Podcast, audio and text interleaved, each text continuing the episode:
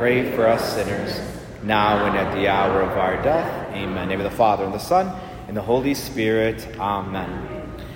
And so, yes, today is the Assumption of the Blessed Virgin Mary. Um, but I want to take a little bit of a different route today with what I wanted to preach about as I was reading with the readings. And this is kind of one thing that I've been thinking about. In the Catholic Church, we have four different ways of prayer. The Church breaks them down. One form of praying is prayers called prayers of blessing and adoration, where we praise God. When we say, Holy God, Holy Mighty One, Holy Immortal One, that's considered a prayer of blessings and adoration. Another form of prayer is called prayers of petition, what my needs may be, where we're constantly telling God what it is that we need, and we're called to pray that. Another form of prayer, prayer of intercession, where we intercede for others, whether it's good test results, whether it's whatever it may be, we're interceding. That's called a prayer of intercession. Today I want to talk about the fourth form of prayer, which is considered the most neglected form of prayer, and that's called prayer of thanksgiving. What's prayer of thanksgiving? Thanking God for all that God has given us and has done for us the gift of life, the gift of our friends and family, the gift of food, clothing, shelter, the gift of an answered prayer, the gift of our salvation, the gift of being able to participate and practice our Catholic faith. These are all gifts from God. This is called a prayer of thanksgiving thanking God. And we're told, and the church has said that this is one of the most neglected of all the forms of prayer. We're good at praying for people, we're good at asking, which is good, we should do that. We're good at praising God, but how good are we at thanking God in our prayers of thanksgiving? In today's reading, we see two examples where the people in the readings are thanking God. They are truly praying a prayer of thanksgiving. We saw it in the first reading. It comes to us from the book of Exodus. In the prayer in Exodus, uh, uh, it's a prayer of thanksgiving by the Israelites. The Israelites are thanking God for what He has done. He has parted the Red Sea. They're able to get away from the Egyptians because they were under bondage and slavery of Pharaoh and the Egyptians. So, if we paid attention, they were praying a prayer of thanksgiving. It said this Who is like you among the gods, O Lord? Who is like you, magnificent among the holy ones, awe inspiring in deeds of renown? Worker of wonders, when you stretched out your right hand and the earth swallowed our enemies. In your love, you led the people, you redeemed us. In your strength, you guided us to your holy dwelling. Thank you, God, is what they're saying. God, there's nobody like you.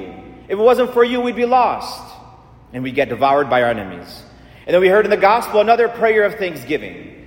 The person, we know that there was 10 lepers, 10 people with leprosy. They approached God. All are healed on their way to see the priest, and only one comes back to thank God, to pray a prayer of thanksgiving. Thank you, God.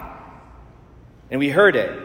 And one of them, realizing he had been healed, returned, glorifying God in a loud voice. He fell at the feet of Jesus and he thanked him. And so, brothers and sisters, today we have to ask ourselves the Blessed Virgin Mary, she was a model of thanksgiving to God. She was a model of saying, proclaiming how God good, how good God is. God, you're, God, you've used me as your handmaid. You've created me from your own hands. And so, how good are we at praising God? How good are we at not praising God, thanking God for all that we have? Some questions that may arise when it comes to prayers of thanksgiving. One question may be Does God actually expect me to pray a prayer of thanksgiving? Does He really need that from me? And the answer is in the Bible. Jesus said it today. Jesus said, Ten were cleansed. Were they not? Where are the other nine? Has no one but this foreigner returned to give thanks to God? Jesus is asking us to thank Him. The second question may be God, if you know everything, you know my heart, you know my intentions, you know if I'm thankful or not. Why do you need to hear me say thank you?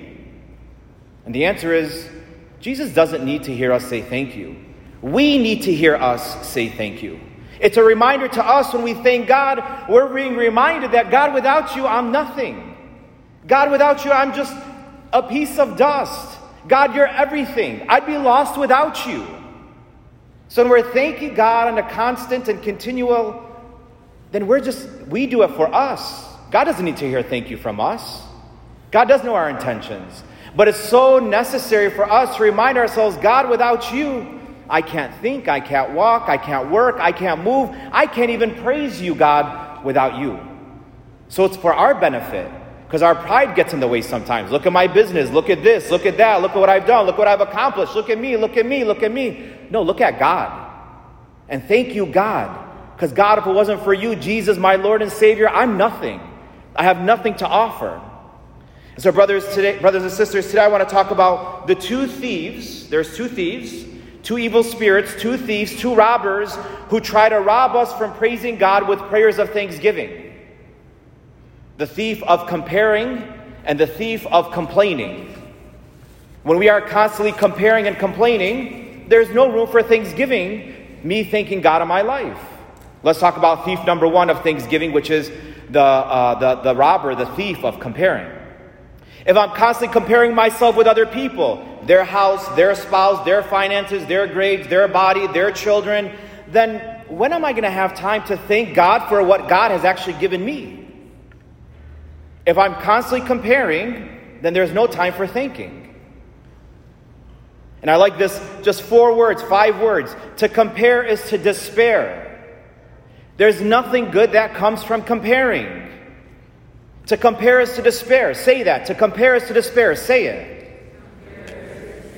What is despair? To feel hopeless. Look at what they have. Look at their social media. Look, they're happy. They're vacationing. They're doing this. They're doing that.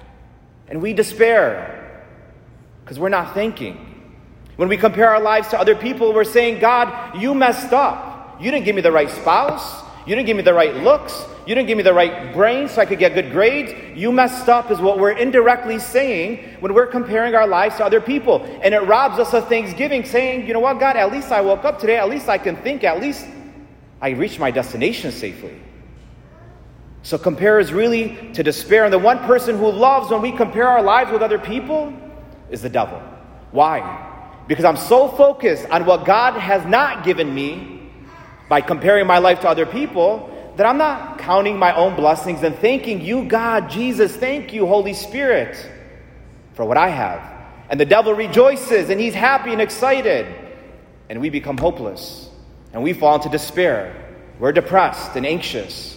And you say, God, you've messed up. The second thief of thanksgiving is complaining. The word complain comes from the word complaint, to express dissatisfaction or annoyance about something.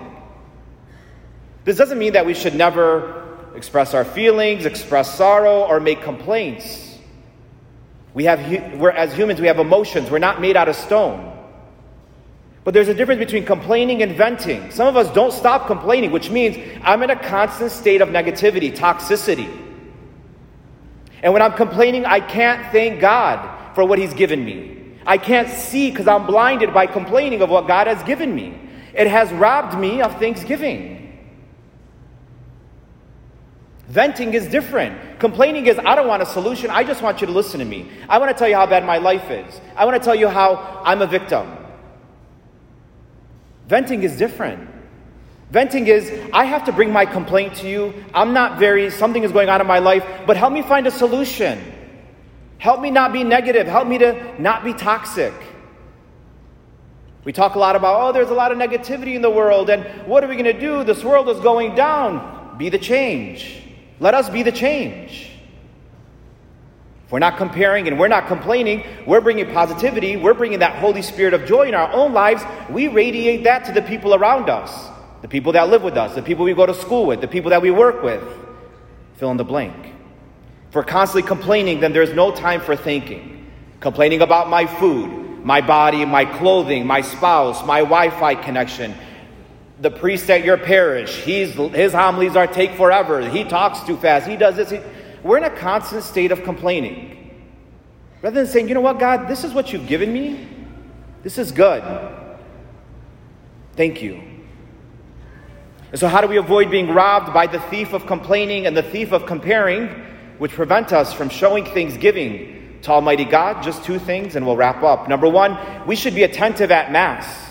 You may say, well, what does Mass have to do with Thanksgiving? The Mass is a whole hour of thanking God. The prayers we're saying, when we say the Lakhu Mara, that literally translates into, To you, O Lord of all, we thank. And to you, Jesus Christ, we praise. For you are the giver of life to our bodies and the resurrector of our souls. Jesus, if you didn't do that for us, thank you for that. If you didn't do that, Hell it was my only destination after I passed away. Are we attentive to the words we're saying, or are we just saying, To you, Lord of all, we thank, to you, Jesus Christ, we pray? How attentive are we at Mass if this whole one hour is an opportunity to thank God. And on top of it, the word Eucharist comes from the Latin word Eucharistia, which means thanksgiving. When I'm participating in the Mass, I'm saying the words. I come and receive Jesus in the Eucharist. I'm saying, Thank you, God. Thank you that this week, these past six days, I've made them through. Thank you. Ask yourself, how easy is it for me to miss Mass? Oh, I was on vacation, Father, I missed Mass. Well, the same Uber driver who took you to the club on Saturday is the same one who take you to church on Sunday. That's an excuse. Oh, I was tired. I should be getting to Mass on Sunday when I'm on vacation to say, Thank you, God, I afforded a, a, a, a, vacation. Thank you, God, that I reached here safely. Thank you, God, I get to relax. Other people don't get to do that. Thank you, God, for this ocean view. Thank you, God. I'm going to go to Mass and thank you. Oh, I, I couldn't. I was tired. I was studying. It's a real indication of how thankful we are if we miss Mass very easily. And the second thing we should be doing, besides being attentive at Mass, is we should just say the three words God, thank you. Jesus, thank you. Holy Spirit, thank you. Those three words are the easiest and most beautiful prayer that we can give God. When I want to complain or compare, thank you, Jesus, is what I should be saying. Thank you, God, is what I should be saying. Immediately, no negativity, no toxicity. I'm not bringing that into my life. I'm not spreading it to the people around me. Thank you, Jesus. Thank you, God, is literally what we should be saying. Keep track. Do I say thank you, God, 10 times a day? Do I thank Jesus throughout my day? Keep a little tracker on your phone. Put it right next to your bed. Uh, right next, we could leave a little sheet right next to our, our, our, our beds, right where um, the, the, the stand by our bed, and we can mark how many times I say thank you to Jesus today, how many times I thank God today, and keep track. And watch and see how we become better, and then we bring that, uh, that attitude into those around us. So the Israelites in today's first reading and the leper in the gospel both prayed prayers of thanksgiving to Almighty God. Two thieves who try to rob us from praising God with prayers of thanksgiving is the thief of comparing and the thief of complaining. Many of us will come forward to receive Jesus in the most holy Eucharist today. What will Jesus find in your soul? A soul that is thanking God throughout their day, therefore praying prayers of thanksgiving? Will Jesus find a soul that is neglecting their prayers of thanksgiving to God because they're so because we're busy being robbed by the thief of complaining and the thief of comparing. So brothers and sisters, today we have a very important decision to make. We will sit here for a minute and make that decision and ask the intercession of our dear mother Mary to assume our hearts which are filled with complaining and comparing and say, "Mary, I want to be like you. I want to be a model of thanking God as if you were the model, as you are the model of thanking God. So stay here for a minute and make that decision with Mary. Amen.